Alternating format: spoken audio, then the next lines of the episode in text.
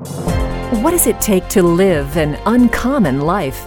Here's Super Bowl winning coach Tony Dungy with today's Uncommon Life Challenge. Parents play a huge role in shaping us into who we are.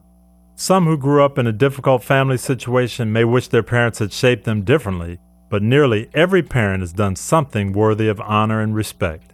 In our culture, it has become more common to criticize parents than to honor them. But God's command to honor them is more important than we might think. As adult children, it's important to respect our parents for the role they've played in our lives.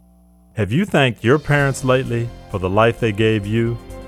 If not, consider letting them know that you appreciate what they did for you. Tony Dungy, author of the One Year Uncommon Life Daily Challenge.